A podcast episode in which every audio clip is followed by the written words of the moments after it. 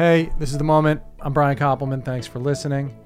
Um, hey, today's guest, listen, this is important to me. Today's guest is Jeffrey DeMunn, who plays Chuck Sr., Chuck Charles Rhodes Sr. on Billions, and is um, not only an actor whose work I love, but uh, a guy that I've come to love. So this is a really, uh, really special and important to have Jeff here. Jeff, thanks for doing this. Oh, you bet. My pleasure. So, um, you've been you've been at this acting game a while, and I I want to go back to the beginning if I can. Okay. Let's let's do it because Wow. man, yeah, knock a few cobwebs out of the way. yeah, let's do it because I mean your career's been amazing. You know, you you have the first line in Shawshank Redemption. You're in all of Darabont's films in one way or Yeah. another. Um, you've been uh, nominated for Tony, Emmy. You won a Drama Circle Award. You've done all this incredible stuff, but you've also done, I think, this rare thing of remaining a bit of a. You're an actor. I don't think people really know you uh, that well, and I think you're at the point in your in your career where it's it's not a bad thing to to let people understand because some people really are meeting you in this role. In That's a true. way. That's true. People who don't go to the theater, Right. Who were younger when those movies came out, Right, and, right. or maybe they, you know, and I don't think there's a huge crossover with The Walking Dead. And, our show. no, and and the watchers of this show probably not. I imagine different people come up to you from Yeah. the different things, right? Yeah. yeah. Pl- yeah, I mean, our show's even on opposite Walking Dead, I think. So people are having to literally choose. Um, I guess maybe Walking Dead's right before us, and they, of course, that's a juggernaut that show. Yeah. And I want to talk about why you left the show, but let can we just start? Um, I'm always interested in this about actors. Which is like, what kind of a? Can you tell me a little bit about your childhood? Like, where where'd you grow up? I grew up in Buffalo, New York. Uh, I grew up in a kind of a, a regular uh, working class neighborhood. Uh, I ended up going to uh, sort of fancy schools that um, my father couldn't have paid for, but my grandfather was a he was a, a, a German, uh, and he made it through I think eighth grade and then went into uh, manufacturing of windshield wipers, Trico windshield wipers, in Buffalo, New York. And he started as a you know as a low level, ended up vice president of this company, and would scrupulously save his money For his grandkids' education? just as a it was deep in his nature. My grandmother used to tell me he died before I was born. But my grandmother used to tell me that if they were going to go on vacation, he would come home on Friday with his paycheck. He would place it on the mantelpiece. And then they would go on vacation without cashing that last paycheck to pay for the vacation. Really? Yeah. So he uh, he he made quite a bit of money, and that money, uh, and then he, he passed away at age uh, 50. And then he uh, that money went to pay for his four grandchildren going to the better schools in Buffalo. So you got to go to a prep school, but you were like a poor working class kid going to a, a exactly. Yeah, uh, I went to uh, to Nichols School, and my sister went to the Buffalo Seminary. Rooterty toot, rooterty toot. We're the girls at the institute. Right. We don't smoke, we don't chew, and we don't go with boys who do. And so it was it was an odd odd division. I was living in two different worlds. I felt utterly out of place at the prep school, and uh, strangely uh, pretty comfortable in the neighborhood.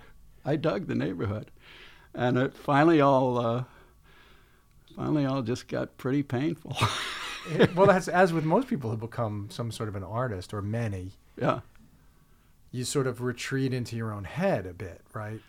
a little bit, and I also at the same time became very active and was became very outspoken at the school, and uh, uh, got into a lot of trouble for my for my talking. For What were you? This was in the fifties, this was in the early '60s. early sixties, and wh- Yeah. how were you talking out? So Well, you were, y- yeah. It's it's interesting. This time you didn't think about being, you weren't thinking about being an actor. No.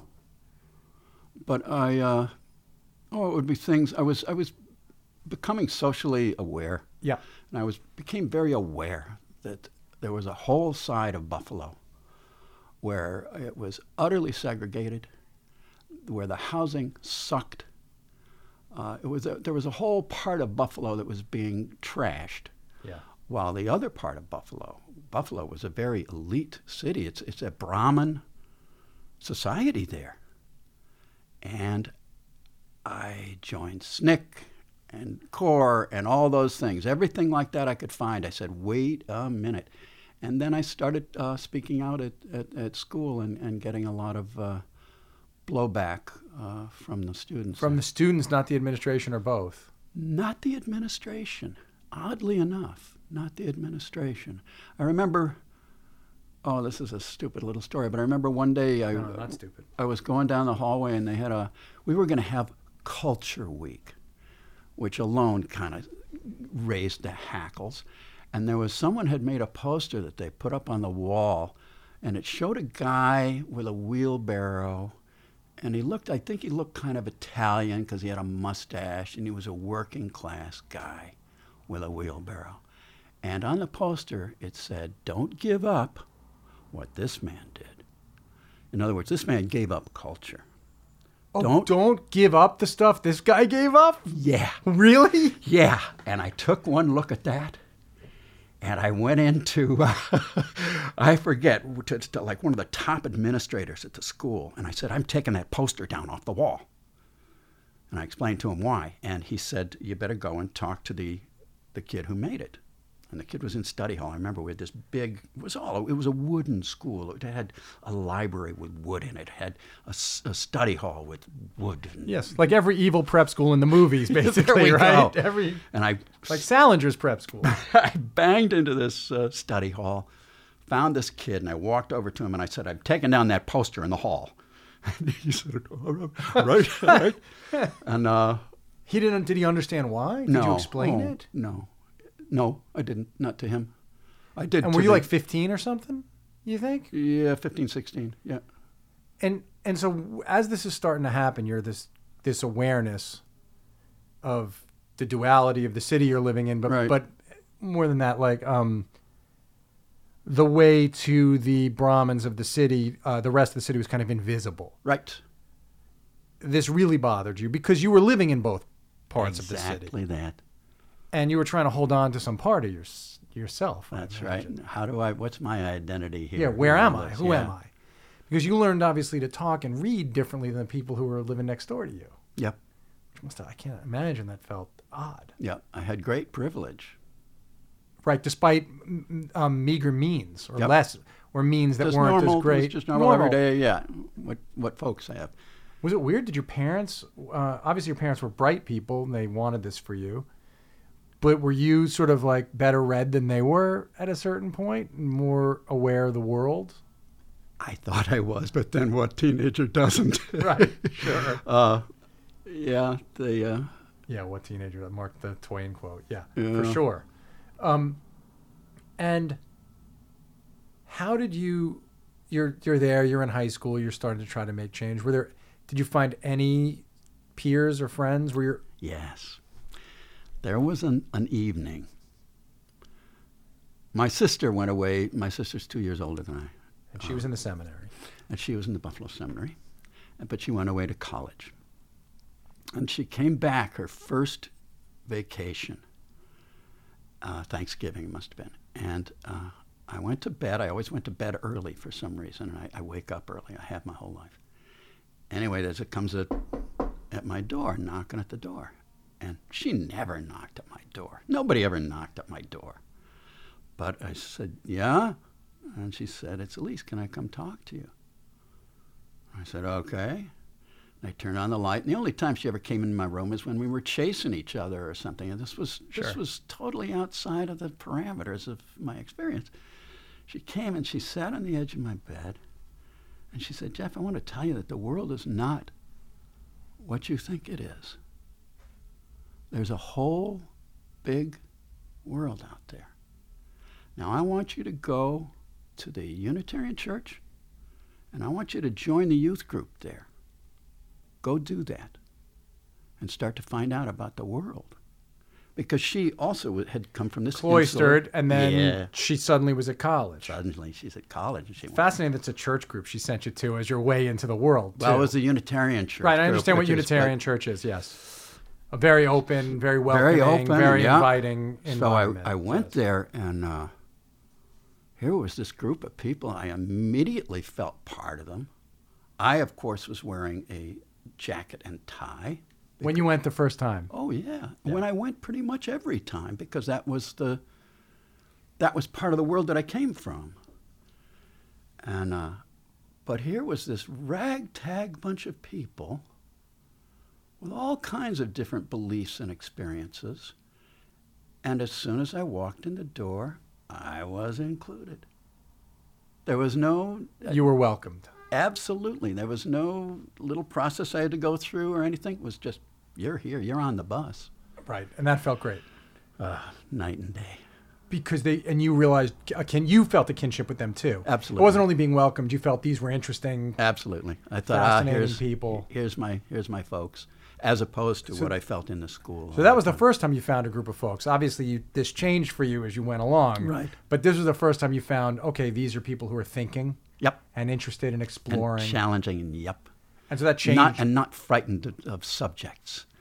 Not, there weren't, weren't taboos. You could talk about sex. You could talk about race. You could talk about all these things that were, at that time in the 60s, you in the first half of the 60s, you really couldn't. You really couldn't. It was, but this was the beginning This was of the the pressure. boom. right. This was the pressure that is sort of uh, the pressure that finally caused people yeah, to say, we're going to be who we want to yeah, be. yeah, yeah. So you were part of I mean, you felt you were a part of that. Well, I, I didn't know I, I mean, was a part of age-wise you but, are. but I didn't know I was part of anything. But I know that I sat in front of the TV and watched for the first time in America fellow by the name of Bob Dylan because we were near Canada. I grew up in Buffalo, so we could get and, he would not go on American television, but I could tune in this scratchy Canadian television, and this scrawny kid sitting on a stool. Wait, what year were you born? I was born in '47. Right. Right.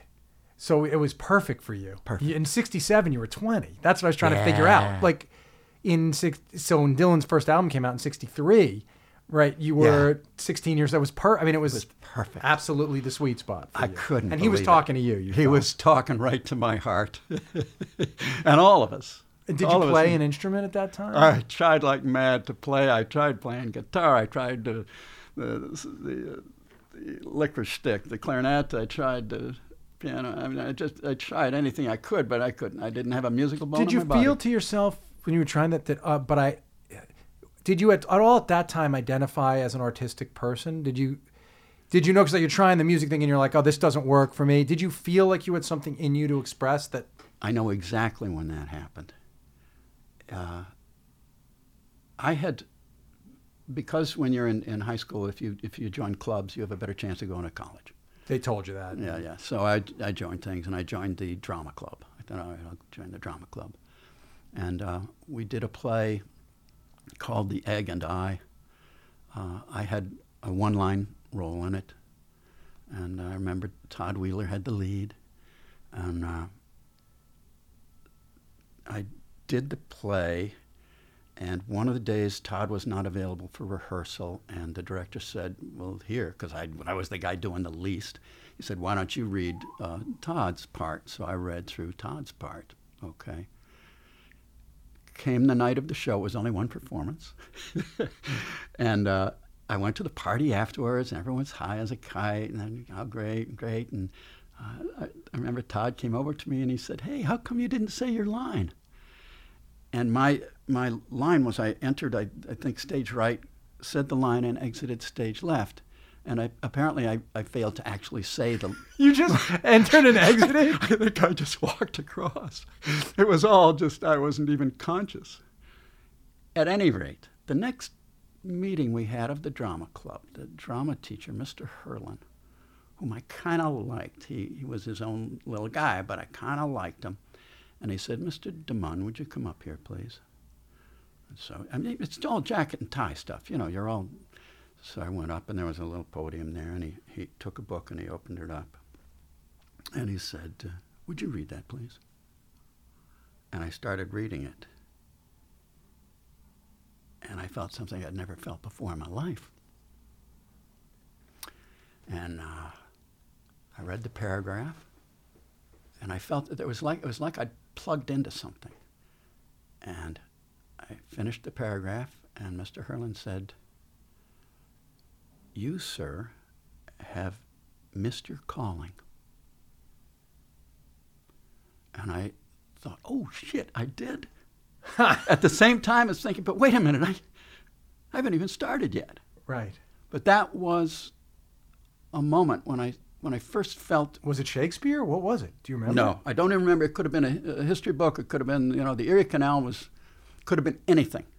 Right. But it was like I put my fingers into the socket Wow. And I felt this. What was that? And up to then, you never knew. No. You would watch movies, you didn't feel anything, know that you felt something different than the other people. No, I would. The only contact I had really before that, my dad used to do things like little readings at uh, church, or he did some community theater, and he would enlist me to go over his lines with him. Yeah. And so I would, I'd go over his lines with him in the evening. And, and my, my dad was uh, very partial to drinking. And uh, so there would be these evenings where he was knee deep in vodka and he would, oh, it was just painful to listen to him going through the, it was just bad. I, even I knew You could tell it was bad, yeah. bad acting. And then, you know, I'd go to church that Sunday and he would stand up in front of the congregation and Wow, he was marvelous. He had this wonderful talent. Oh, it would come to life. It would come to life.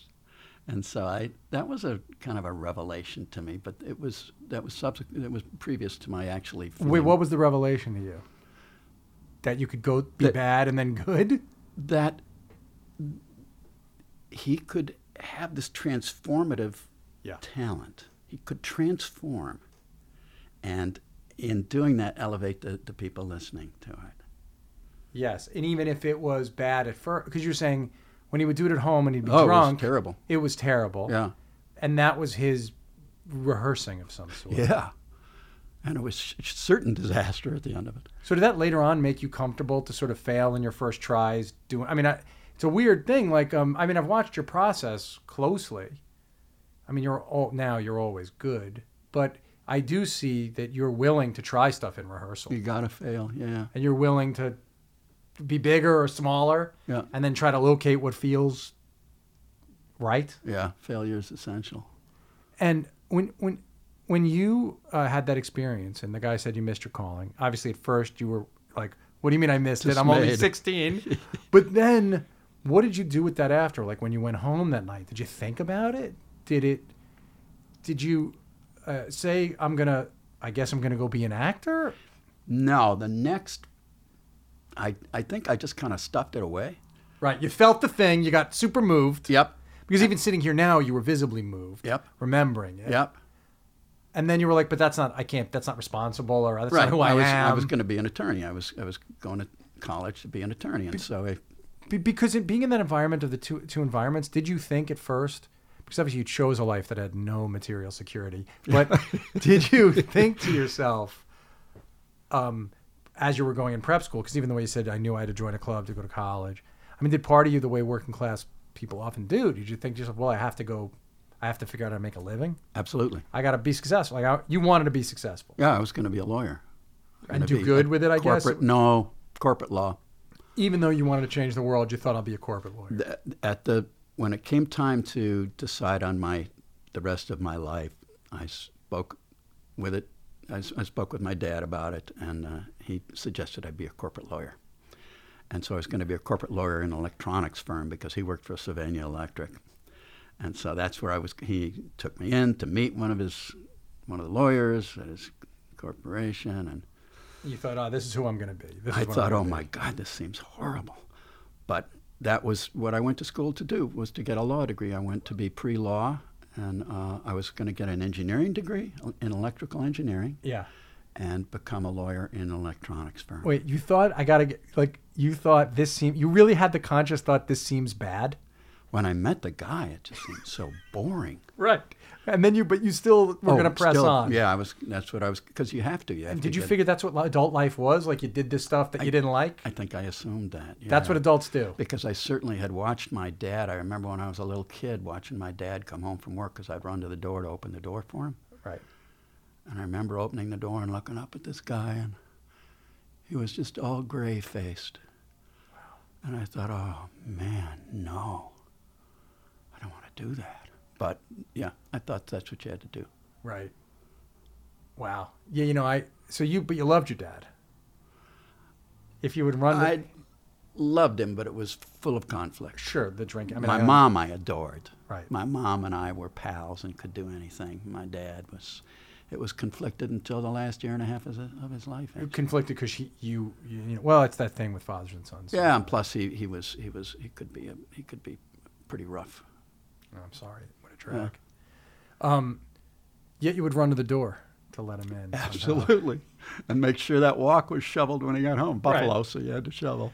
Yeah, it's funny. You know, my my dad would come home happy from work, and I, uh, it's a huge thing for me choosing to live this kind of life. Was he was a, in business in the music business, but uh, he loved what he did, and Yeah. like that was one of the things that made me think like I better find something that I love to do. So, so they have such a, you just have such a huge influence on your kids in ways Yeah. you don't even, you don't even beyond what you say Yes. just by the The- way the you carry. visceral, I mean, literally just by how you carry yourself when you come in the door. Yeah. They because they're watching. You're watching so closely, right? Yeah. It's amazing. And um, so you're going to go off to be a lawyer. Yep. You go to Union College. Went to Union College. But did your grandfather pay for that too, or did you? were you on the No, hook my dad, my dad paid for Union College. And I remember he gave me the whole amount for the year up front. He said, "Here's here's for your living for the year." And I was really a really good um, husbander of, of money. Sure. Had to be. And uh, I mean, from the time I was a kid, I, anytime I could, I'd make a dime, I'd put it in the bank Right. because it was that kind of situation. And uh, yeah, so I went off to went off to college, and uh, I remember my freshman year. I uh, was in the autumn of my freshman. I, I had assumed that at college there were going to be these wise older people, and these earnest young, searching young people Yeah. and that together we were all going to try to do the impossible. We were going to try to figure it out. We were going to try to, to understand the world. And I got there and I found that there were a bunch of, um, m- many of the students really didn't want to be there and probably shouldn't have been there, should have been doing something else. And some of the professors uh, that had never been educated themselves in a way and really probably shouldn't have been there, weren't happy being there. Had never been deeply enough Yeah. educated, like uh, in a real way. Yeah, and I, I was so I was really disappointed. And I remember one night where this came from. I have no idea, Brian. One night I'm in my dorm room, studying whatever I was studying, and uh, I ran out of the dorm room, ran up to a building that was the. Uh, the theater was right in the middle of the campus. Uh, we used to call it Nott's Nipple. It was this round uh, building named after Eliphalet Nott. It was Theater in the Round. And I ran into this building, ran into the hallway, opened the door of the uh, professor's office. I'd never met him. And opened the door and said, I want to act. Oh, really? Yeah. And he Were you was- stoned? Do you think? No, Drunk? no. You were just hanging out. I was studying. I was trying to do my work, and I just said, I can't. And uh, Wow. I remember he was. It was. It was Bill Merriweather was his name, and he was in the office with. God, God what's his name? Kent. Somebody or other, and uh, they both laughed. And I had interrupted their meeting, whatever. Sure, they were, yeah. And uh, Bill said, uh, "Well, you're going to have to audition." And I said, "Well, uh, where do I do that?" and that's how I got started on and, theater. And then did you switch to a drama major and stuff? I, I eventually switched to. I, I was sitting in to, to do electrical engineering, you have to you have to master calculus. Oof. And I was sitting in this calculus class. I'm a, a, a bright young kid with mathematics. I can all that. That's fine. Calculus, I couldn't get. And I was sitting in this classroom, and I remember the teacher. It was a lovely woman. She was up on the blackboard doing all this calculus, and I had no idea what she was doing. And she turned around and said, You see? A rose is a rose is a rose. And every kid in that class but me went, Oh, Oh no, miserable. I mean, I would have been you there for sure. And I said, Oh boy, oh boy, I'm done. So I, it was shortly after that, I went up to her and said, I'm going to have to quit this class. I'm Right, lost. you knew. yeah. It's funny as you're talking about union. I, two of my closest friends from when I was in high school, of Dave and mine, went there. I visited. Oh. I was at Union a lot Oh, when I was no in kidding. college. So like, I'm completely picturing the campus. Yeah, I yeah, really yeah. know so it. you know Nott's Nipple. I really remember the whole. Like I Yeah. know the whole campus. So it's it's fa- amazing to picture you because it's bleak. it's a bleak in the winter. That place is bleak. Yeah. I mean, you grew up with that. Yeah, I in loved it. Buffalo. I loved it. But it is. There's you know, it's it's dark. There's a lot of gray. It's just an intense. Yep. And the funny thing is, Brian, when I was looking at colleges, I went around with my mom looking at colleges, and I looked at you know some good schools, and you know, Well, it's a very good school. it's a very good school. Very good. And I looked at some other you know good schools. That I was on that campus maybe 30 seconds before I said, "This is it. right. This is the one." You felt it. Yeah. And then I went talked to the admissions guy, got early inter- uh, admissions and uh, early acceptance, and And that was it. You just went. done. Yeah, I it was exactly where I wanted to be. So, well, because maybe you knew you'd find this theater and this would all work out in Who that way knows? somewhere. So, did you then audition? Did you go do it? Yes, I went and uh, auditioned, and uh, Prepared for the audition? nope, just went and auditioned, and uh, got the part, and uh, met my first wife. Wait, got the part like in your first play, in the first play that you went out for? Oh, yeah. Right after that. Oh, yeah. And then were you, uh, it worked, like you were good at It- it. You it met your worked. wife in the cast, your first yes, wife? my first wife was in the cast, and uh, it just it became the center of my life. Then the theater. I think I did twelve uh, plays over the next uh, three and a half years. and got a, uh, acclaim for it? Did people recognize on, I mean, you, you loved it, right? It, it felt right to you. Yes. Was it the thing where you felt the most alive when you were doing that? Absolutely, it was. It just became. It became everything to me. It became everything, and and Bill Merriweather uh, became my. Uh, he was my guy. He was my number one guy, Right. uh, and uh, He would direct all the shows? most of them. I remember the first show that he didn't direct, I was, that I was working on. It was uh, oh God, what's the name of it? I'll remember later. Uh, but it doesn't matter. You did a show that he didn't did a show that he wasn't uh, directing, and I remember I grabbed him in the hall and I said, "Bill, you know, how am I doing in this play?" And he said, "I," he said, "Jeff, I can't uh, really." And I said, "But come on." And he said, "All right. When I walk by and I hear you talking, I don't believe you." Wow. I said, "Done." I it can- helped. Oh, Did you understand what he was talking about? Absolutely, I can do that. I mean, that I can do. Right. Well, you certainly can. I can- But even then, you could. You understood. That I got completely. It's, yeah. it's amazing how if you have a really great first uh, experience with a drama teacher, or Mm. so this guy named Jordan Hornstein was mine in high school, but he was like a college professor in high school, and he was Stephen Kunken, who you know is in our show, plays Right. Spyros in our show. Right. Melissa Errico also. There were a bunch of us who ended up living this life, and he taught us what it meant to be professionals in the theater Yeah. as kids. He Yeah. really was one of these people. Yeah. He looked at us and talked to us that directly, and with that kind of clarity. Like you're, and it's um, I've had him visit sets because he's it was so. He formed so much the way that I talk to actors and everything. Yes. by the way he talked. Talked. So I can imagine this guy meant a ton to you. As you He did. I smoked Pall Malls just like him. right. He You know. he wanted to. Oh, Your identity was with him. You He switched was- fathers in a He way. was. Oh, absolutely. Because my dad and I had struggled so much. This was a yeah. This was a find. Someone who saw you Yep. understood who you were. Yep. And did the theater people become the next crew for you? The next group of people you were hanging out with? Yes, completely. They Yeah. were your They were it, and it, and that thing that I had hoped for when I first came to college that there would be the, the inexperienced and the little more experienced getting together, trying to do the impossible. That is That started happening That with is the what, theater, well, that's sure. what theater is. We're putting on a play. Let's You're go put always on a show. trying to do the impossible. And so here you were, though, somebody who had, as you said, always good at husbanding money, Right, responsible, right, got yourself into the good school. right. Did, as you were doing this acting, did you start thinking about the future and realize I'm not going to be a lawyer? I quit my pre-law uh, before my freshman year was over and just became an English major. Yeah, great. I had to get that out of the way. And uh, then I started, I would study, you know, other interesting things. Did you have to tell them at home? Did they have a hard time with paying for the future years because you weren't? They, I never heard a peep about They that. they were fine with this They whole were direction. fine with it. That For some reason, they trusted me to be able to wing this.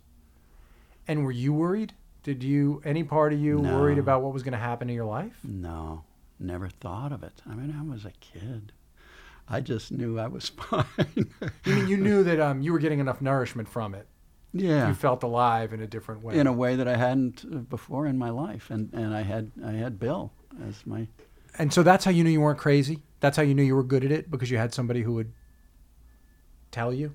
Yes, he was a, a real uh, rock of Gibraltar for me. But then Bill, uh, oh boy, Bill went over the edge uh, toward the end. What do you mean over the edge? He went he uh, You went mad he went crazy. Yes, before you were. suc- Did he see you become a successful actor? he saw me doing the acting. He did not. I directed my first play, which was Waiting for Godot, and Bill wasn't able to uh, to attend that because he had. Uh, he, uh, he went. He went. Well, Crazy. that must have been rough for you to watch. It was something. I was, you know, I was cheek by jowl with him always. Are you struggling to sleep? I will tell you that I hate those nights when it's hard to fall asleep. And the one thing you want to know is that your mattress is right so that you feel comfortable and safe and um, helped to sleep. And the fine people at Mattress Firm want to help you. Mattress Firm, aka America's neighborhood mattress store, can help you stretch your budget a little further when you're looking for ways to improve your sleep. These are mattress experts here, people, and they are not just mattress experts. They can straight up help you build your bed, from headboards to adjustable bases to sheets. They even have bedroom decor. They've got you covered, literally and figuratively. I hate puns, but I will say that it's valid. It's a valid pun in this read. Please go to mattressfirm.com and save 10% with the code podcast10 through May 2nd. Mattress Firm offers a 120 night sleep trial to ensure perfection and a 120 night low price guarantee so you know you paid the perfect price. Again, go to mattressfirm.com to learn how your sleeping could be tremendously improved. Plus, go to mattressfirm.com and save 10% with the code podcast10 through May 2nd. I'm mostly interested in how how then not having this mentor figure just impacted you making decisions because you had this guy to help you know I'm an actor. Right. And then suddenly you're at a certain point, as we all do, you have to kind of start figuring it out just by yourself. You have to be steering by the stars, right? Yeah. At a certain point. Also, definitely Chuck Sr. is going to say about somebody that they were cheek by jowl next year. That's going to happen. that's too good at Chuck Sr. I mean, you're so different from Chuck Sr. that you almost, ne- but like, that's great. Chuck Sr. has to say that. Um, he and I were cheek by jowl. That has to be in the show for sure. But um, so, what did define those first? So you you act during college in the summer. Are you doing summer stock then during college, or are you working? I worked. Yes, I worked. I, I worked uh, uh, with a, a program called Upward Bound. I don't know if you know. Upward bound, not outward bound. Upward Bound. What? No, I don't know It it. was for at-risk uh, high school students. It was sort of a last, last shot, a last chance for some kids who were struggling uh, at their normal schools. They would come. They would live on campus, and we would. There were various departments, and we would do things with these kids. And I ran the theater there Oh, cool. and would do just the most weird experimental stuff I could come up with. And uh, it actually occasionally worked. It actually occasionally made kids feel good about themselves. Oh, sure. That makes complete sense to me. I can mean- imagine the way you would have approached that. I made them sit on the floor in the theater and listen to Ezra Pound. I mean, I did all kinds of stuff, all kinds of stuff. This we was did. during college. This was during the summers. Awesome. Yep. We would walk around campus with breathing in for three steps, holding for three steps, letting out for three steps. I don't know where I was pulling this stuff from, but I pulled That's a from- form of meditation. Yep. That's great. I mean, Yep. that's centering and Yep. And plus, I had the thing where anyone who didn't want it, they could come to the drama club, and if they didn't want to participate, they could go to the green room, smoke, do whatever you want. It's all yours. Nobody ever did. right. They wanted to be in. They wanted to be in that room. Great. So Yeah. you were taking this feeling of community and this thing these two other men gave you, and you were giving it out Yes, to people, absolutely. which made you feel part of this continuum somehow. Yep. Right. Yep. Great. Amazing. Yep. And then you get out of college. Yeah, I, I had a, a confluence that happened. I, I had um, thought about going to theater school, and Bill wrote me a letter of introduction or a, a letter of recommendation. And uh, I wanted to go to the Royal Academy of Dramatic Arts in RADA, London. as they say. the greatest, it had to be the greatest theater school in the living world. And so I got a, an audition. I got on a charter airplane. An flight audition in London. in London. Got Had you been to Europe before? Nope, nope, been to Canada. Uh, flew over to uh, London, went to the Royal Academy of Dramatic Arts. I flew with a, a Philadelphia rugby football t- club because they had a charter. I got a cheap flight, and uh, went and went to the Royal Academy at the appointed hour, and with a bunch of other people, uh, did my audition pieces. And then we were ushered into a room, and uh, I think there were about six or eight of us in this room, and a gentleman came in and said, Well, I'm not interested in any of you. Okay. So I had about 10 days left on the charter. Brutal. It was. That's so British and brutal. We're not interested in any of you. And I took the 10 days and thought, well, I'm going to thumb and take a look at England. So I, I threw my backpack on and thumbed, and, and you could do it back in the day. And uh, ended up riding with a guy and, his, and this girl, this woman, and he said, well, why don't you come see my friend, oh, I forget his name now, in Bristol. I said, great. So I went and met his friend in Bristol who had a spare room where I could stay. And the, the man was a, uh, he was a classical guitarist and a lovely man. And he and his wife had a child. And I remember watching him with his children, with his child. I thought, oh, that's a father and son. Oh wow. That's, That's the way so dad heavy. and son is supposed to go.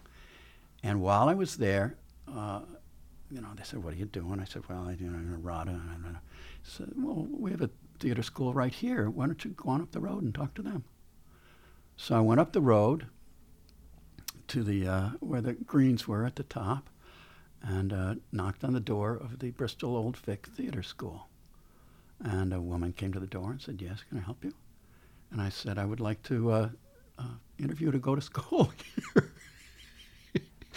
and she said, uh, um, "One moment, please." and uh, I, uh, I waited, and she said, "All right, come on in." And it turns out I was she was being, I was being invited into a house. It was just a house with empty rooms. Obviously, they'd taken a house, turned it into a theater school, and there you go. A lot of- Connected to the old Vic Theater. no, it was the old Vic. The theater was downtown. Right, but I'm saying it was related to them, the or not in yes, some way. Yes, we would have. We had contacts with them, and we, we we could go down and be in some of their plays and stuff. So I went in there, sat in this on the. They they had like a deep window seat by the windows. There was no furniture in there or anything, and uh, she said, "I'll, I'll, I'll tell Mr. Brenner that you're here." And sh- so into the room walked Nat Brenner, and I was gone. Why? it just breathed out of him. Wow. Yeah. I just saw it. He, uh, hello, Jeffrey. came, sat, and talked with me about theater, about acting, and uh, allowed as to how I could, in New York City, audition for their representative there if I would like to. And I said I would like to very much. I knew this was the guy I wanted to study with, not the guy that said, I'm sorry, I'm not interested in any of you. Yes. It was a whole other feeling. I recognized him. And, you know, I think, who knows about how this works, but I recognized the man Yes. that I wanted to be with. yes. So, long story short, I went back. I auditioned at NYU. I couldn't even get past anything there. I tried it. And finally came my audition for the Bristol Vic Theater School. By then, I was so fed up with the whole process. I said, oh, fuck it. And I went in to do the audition for the Old Vic and this guy. Um, and uh, did my audition. And got to the end of it and went, oh, shit. You felt it. I, I, I, I didn't. I was gone. Yeah. I Sure. I didn't even know I was auditioning. I was just doing it. Yeah. And he, he said, "Well, obviously you're a dancer." I said, "No." I said, All right.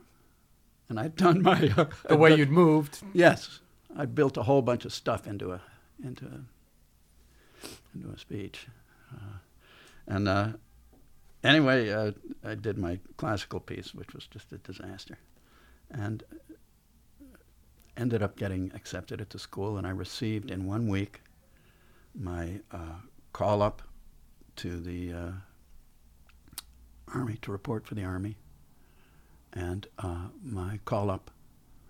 Uh, this is within three four days.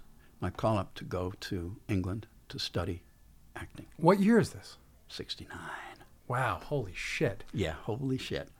It was, and I'd been very big in the anti-war movement. Right. And, uh, I had no, no desire to uh, go to war. I had no desire to go to jail. You had nothing against them, Viet Cong. Nope. Right. Nope. I thought it was a stupid, wrong thing we were doing. For, for young people, that's a Muhammad Ali quote. Just so you know, that's what that is. I'm not. That's not me saying that. That's that's what Ali said. But um, so you have a decision to make, or it's no decision. You can just go to England. I could just go to England because they, didn't have an extradition treaty with the United States uh, for this. Wow.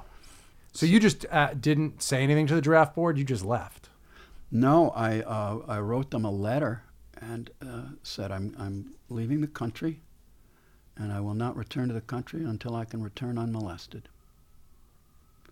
And I uh, went to Canada, went up to Toronto, I caught a train out to Vancouver, which for some reason is where the flight was. That I Well, you went west to go Yeah, all the way east. All the way east, and then flew over to England. My mother had, had recently passed away, and uh, I was still. She had passed away in April of that year, and Sorry, yeah. I was still. She was forty nine. Jeez. Really? Yeah, brain tumor, Sorry. and uh, so I was still. Uh, I just. Uh, I had no sense. You were of reeling from the Yes. I didn't know where reality was at all. But she had left me fourteen thousand dollars, uh, which I said, okay, I'm going to go do my two more years of education on this. Uh, so I went to the. Uh, Where was your, your wife to be who was acting also? Was she in England? Did she go we with had you? no, we had parted ways by then. Right. We had parted ways like two years. Before. You hadn't gotten married. Though. No, You just parted ways. just parted ways. And then you went off to England. Went off to England, and uh, Did you did part of you think you were nuts to do it or you knew No. I don't know what I was following, Brian, but I just, uh, I don't know. I, I well never, you got into this great place. I never questioned it. Yeah, And how many years was that? it was two years. And are you auditioning then for shows or are you just doing I- I- learning? I, can't. right, you can only do this. Uh, well, uh, you, you can't. As as an American, I couldn't work there. Wow, I didn't know that. Yeah. Right, makes sense. Couldn't work there. Although I did. I both summers I, I quote worked. I did street theater in Bristol. Uh, which was a great experience, a challenge, extraordinary. Five of us going out into a, a, a high rise, a bunch of high rises with a big bass drum and a basket full of costumes and walking around beating the drum. Just like barnstorming basically. Yeah, and the kids would come from everywhere. Ah, they'd come and we would try and create a play with them. And we'd worked it all out beforehand. We had our whole Were you script. the only American, or were there other? Americans? I was the only American. But by then I could pass. Right. You had the big. You. I was going to ask you. Do you have an accent, pretty much? Yeah, I had a, ended up with a Bristol accent. Of course you did. And uh, we had gotten together with a group called Dogg's Troupe in London. And they were like the crack street theater troupe. And I remember going up and, and uh, watching them work and thinking, huh, they're not that great. We could do that. We could top them. Oh my God, is that tough? Street theater is tough. You've got to have five people. You got maybe 150 kids. You're all spread out, and you have to be as close as if you're about a foot apart, staying that much in touch and that synchronized Right. to keep this whole big ungangly thing going. This ungainly body of Sure. energy. Sure. And uh, so But did. we watch you talk about it. It seems like you loved it, though. I did. The I did. challenge of it and like, Yeah, and the kids. right. They were beautiful. My God, they were gypsy kids. They red-headed gypsy kids. Uh, it was it was the poor kids of England. right. And they, uh, I remember this red-headed girl. We had flags and stuff. She grabbed a flag, and my God, she was the queen of something. She held onto that flag, and she was just so gorgeous. They all were, they all were fantastic. It's transformative theater. Right. Of course, it's transformative. Yeah. Amazing. Yeah. So you would do that in the summers. I did that for one summer. The following summer, I did a selection of um, ancient plays, of miracle plays. And I played Jesus. in the streets also. No, this was at the at Glastonbury, where the Gla- where the Tor is, where everyone gathers every year. That mystical spot. I dropped acid up on top of that thing one night, and uh, Awesome. the uh, we did these miracle plays, and it was pretty disastrous. we did it in the ruins of an old church, and it was really not good. Really, Did you tough. feel it was not good while I- you were doing it? Yeah. I mean, how does an actor? I've always wanted. So, I mean, I've been in those situations as a writer where I'm standing on a set and I know, oh fuck, we all made a terrible mistake. You know, in a movie Yeah, yeah. in some Puerto Rico, and you're like, what do I do? I'm stuck. right. At least when you're the writer, you feel like maybe you can like go home and fix it, which you can't. Uh, it's too late. But when you're an actor and you have to do the thing, I imagine it's just a very dispiriting feeling. Very dispiriting. Yeah. Yeah. How do you keep? How do you keep at it? I guess it was uh, just youth that was keeping me going. I don't know what. And then, plus, I was having a relationship with one of the angels. Right. Sure. Uh, And one thing I love about doing a podcast is that I get to choose uh, who advertises on the show, and I only choose products that I dig. And this is one that I really do uh, like a lot and use. This is Mack Weldon Clothing. Are you looking for more comfortable clothing? Mack Weldon is your answer. Mack Weldon believes in smart design, premium fabrics, and simple shopping. Uh, I bought undershirts from them and I bought underwear from them, and uh, I wear it. I wear it all the time, and um, I'll order more soon because this stuff is super comfortable. It looks good, and um, it works exactly the way that they say it will. Um, you know that thing when you put on an undershirt under a shirt of yours, and it's uh, somehow like doesn't it either fits too tight or it's like clingy. Theirs uh, just hangs exactly as you'd hope it would, and um, everyone will look like uh, Brando in uh, the 50s. That may not be true, but you'll feel like you do, and that's really what's important. Mack Weldon will be most comfortable underwear, socks, shirts, undershirts, hoodies, sweatpants, and more you'll ever wear. Their clothing's good for working out, going to work, going out on dates, basically everyday life. They even have a line of silver underwear and shirts that eliminate odor. And right now, my listeners get a special offer for 20% off your first order. Visit MackWeldon.com and enter promo code MOMENT at checkout. Mack Weldon is better than whatever you're wearing right now. And they are so confident that if you don't like your first pair, you can keep it. And they will still refund you, no questions asked.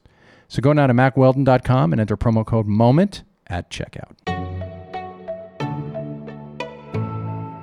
You graduate from Bristol. graduated from Bristol. I came back to uh, You came right back? to Canada, Right. and by then I had an ACLU lawyer that was uh, a friend of my dad's, and uh, he said, "Look, it the backlog now, and by now it's it's 71. He said, the backlog is roughly five years. We had clogged up the courts. All of us refuseniks. You mean the backlog to prosecute you for Yes. draft dodging? Yes. Right. And uh, why don't you come back into the States? And uh, I lived in Canada for a little while. Uh, uh, come back into the States, and if anything happens, I will get you out again. I said, Great, I'll do that. I'll do that. So were you nervous crossing the border back into the states? No, I was going home. It was nice. I was a little self conscious about my British accent, though. Sure, that's funny. I shuffled that thing off as fast as I Oh, you did? You got rid of it? Oh, yeah. You didn't do the Madonna thing of keeping it for the next 30 years? No, Yeah. nobody wants to hear that phony stuff. No, I liked it before. um, so you come back into the States, and what defined your first years as a professional actor? Like, what did you do? Did you. I went straight to uh, Schenectady, New York to visit an old girlfriend.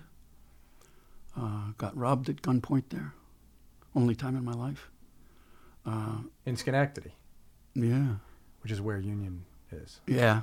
Uh, I, I went to New York City and did some auditions, I think maybe two or three different auditions, and then left and went back to Schenectady to hang out with my girlfriend and uh, got robbed and then got a phone call. One of the places I had auditioned at was the, uh,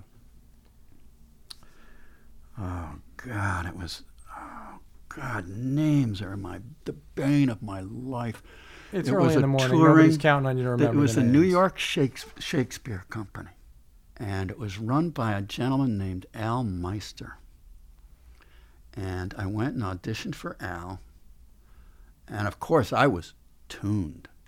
Right. I could do Shakespeare because I'd spent Yeah. day after week after month scanning the lines and saying the lines, and I knew that if you're going to do Shakespeare, you have to be able to do it backwards in your sleep, and I could. And so I did a good job. Uh, however, they had no positions. I left, I got a call two days later that a fella had broken his collarbone and could I come back and join the National Shakespeare Company. Wow. And I knew that it was I was coming into the big leagues because while I was there in the building for my audition, I saw uh, the grandpa Munster, who was related to Phil Meister, was his brother, Of course. and he lived upstairs at the top of this little building on 51st Street. And uh, I thought, oh man, I'm in the big time now. There we go. Anyway, I came back. We uh, had two weeks to stage and memorize three plays, three classical plays, two Shakespeare and one other classical, uh, in this little space at National Shakespeare And Company. did you have a decent sized part? Yes, we did Midsummer Night's Dream, and I was one of the lovers in Midsummer.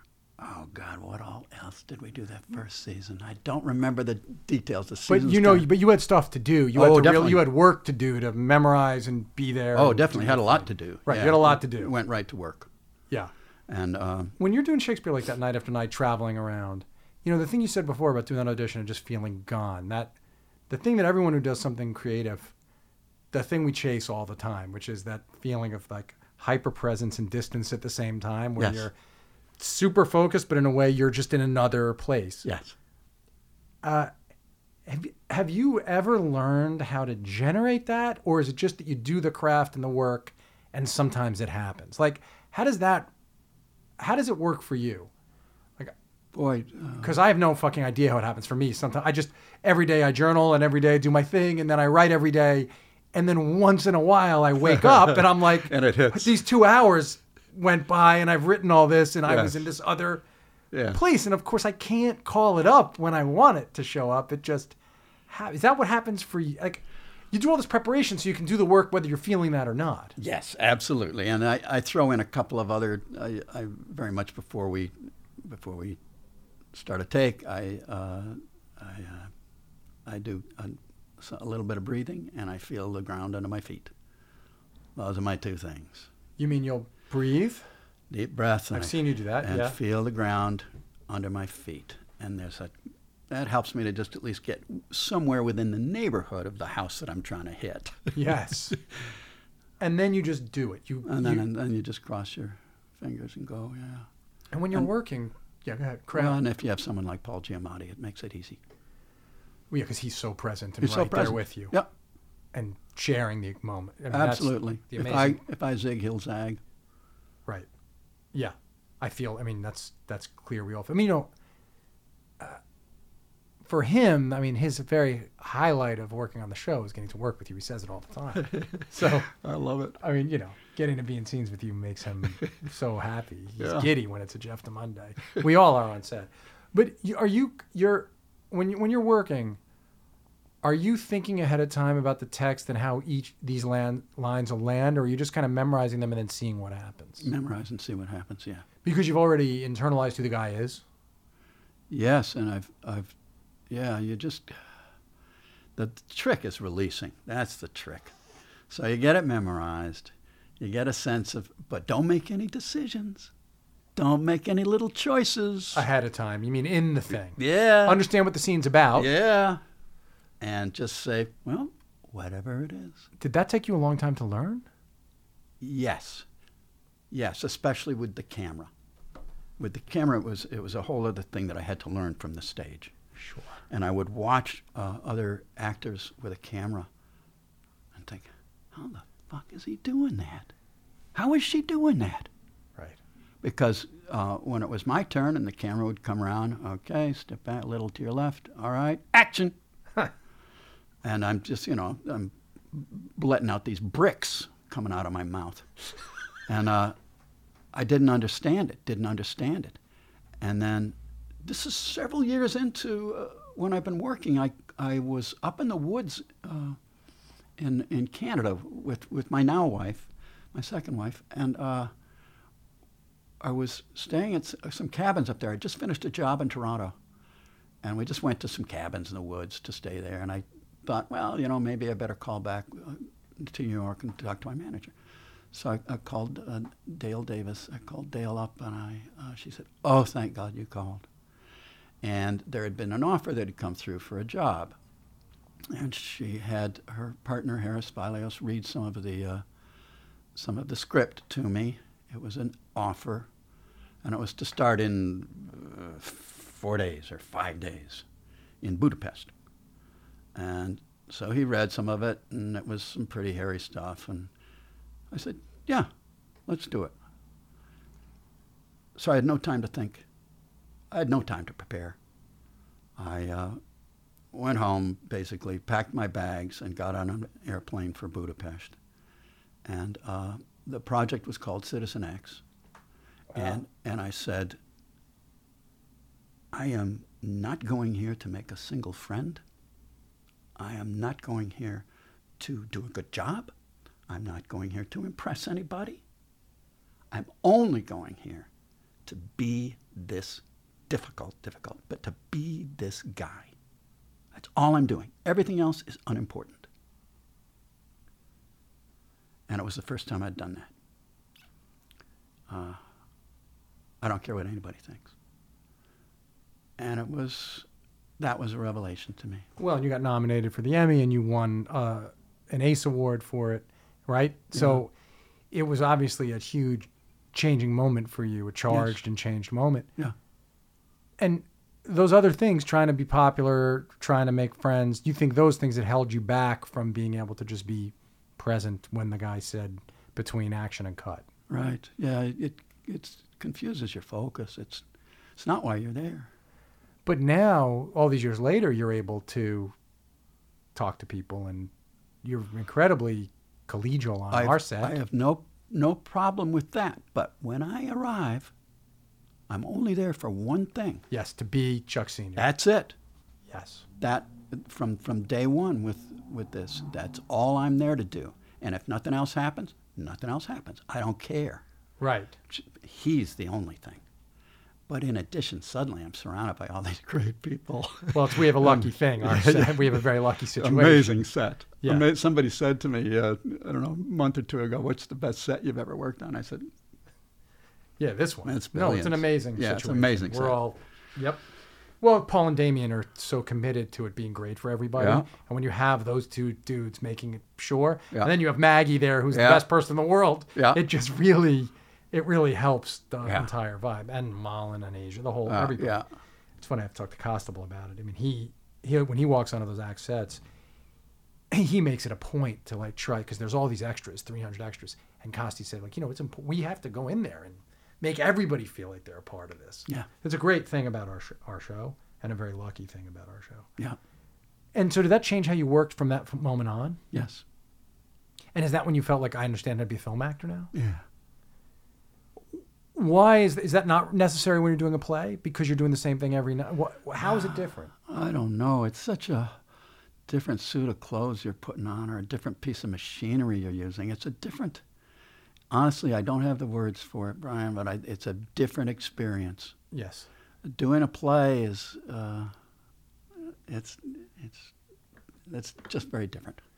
Um, all right, we I had so many more questions, but we're running out of time. So I just want to I do want to ask you a couple of things.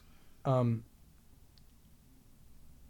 what when you were here and you were auditioning and you, so you got that Shakespeare was that the first the break in a way? Is did you have the sense then oh I can do this for my life because you've led this career where you've worked nonstop, but you weren't a household name No. and yet you've done you know you've been nominated for all these awards you are among actors you are incredibly well known as somebody everyone when we told paul that we were going to cast you in this part he said that's my favorite actor did you think about career at all during this about planning it did you move to la at any point and try to do I tried. I tried. Uh, I would go out to L.A. on spec. I just hated it there. After about um, second or third month, I got to the point where I knew I was just going to turn a desk over onto somebody. I just, I couldn't. I never got any work out there. Yeah. It just, it rubbed me so wrong. It was like nails on a blackboard. And the difference in the actors there, the, the way the actors are with each other in New York, uh, I would run into an actor who was just like looking in a mirror, looked exactly like me, same age, same. Uh, and he'd say, "Oh, have you been up to the Mons- uh, Mansonia? There's a there's an audition. You should go there, man. I just came back from it. Go." Whereas out in L.A., Oh, you'd walk yeah. into a room and, and people are looking at you up and down like, "Who the hell is this guy?" Uh oh. right Yeah, because it's all the career thing yeah, it's all so competitive. Whereas here, my best my best agents were fellow actors. Right. The culture was just different. But but walking away from that meant walking away from a certain kind of lucrative opportunity base, right? I never really thought of lucrative, and I never wanted famous. Never- Those things weren't important to you. No. No, I, I wanted to make money because I ended up having children and, and uh, needed to support them and Sure. had to make some money. And so I, I, I would, I would, I, I took jobs where I read the script on the airplane. Yeah. Right. Okay, how much? I'll go. Right. And did you did that the whole time your kids were growing up? Yes. And did you stop doing that at a certain point? Yeah, not not too many years ago, but a few years back, I realized that I was no longer hauling a wagon behind me. It's like I looked over my shoulder and I didn't have this wagon full of, of requirement and, and and need back there. I could just, whoa, I guess I can just go wherever I want to go now. Right. Well, that's what led you to be able to make the decision to walk away from Walking Dead when they fired Absolutely, Frank. yes. And I said to the other actors, I said, look, I don't, I don't need this for my career. I, ha- I have a career. I don't have kids like you do. My, my kids are grown up. Right. I'm taking a hit here, and I don't give a damn. You guys stay on. Make this work for you. Right. You didn't make them feel bad about staying. No, I wanted them to feel strong about staying and, and taking care of business. You know, Sarah you were at a different phase. Right. Totally different. Wow. Yeah. I mean, I've always admired the fact that you did that, and what a lucky break for us that you did that, um, because we ended up getting you to be a regular on our show, which is uh, really great. Um, I, I guess this will be my last question for now, and we should do this again after season four. Um, is it all as much fun for you as it seems like it is? Yes. Okay. yeah. You still I- get that feeling you got when you stood up on that podium reading the thing. Yes. That this is where you belong. Yes, absolutely. Otherwise, uh, you know, I'd be doing something else, I suppose. But yeah, I, uh, that's, I mean, not every job. Some jobs are less fun than others.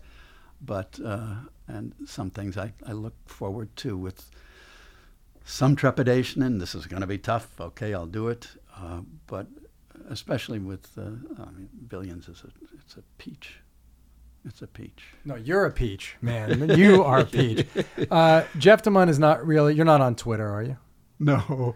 No, he's off in the country and uh, living his life and preparing. You can find me at Brian Koppelman. You can email me, the momentbk at gmail.com. Jeff, man, thank you so much for uh, doing Thank this and for being in our lives and being you. in our show. And thanks for my first podcast. There you go. You've done a podcast now. Yep. It's all happened. All right. Thanks, everybody. See you next time.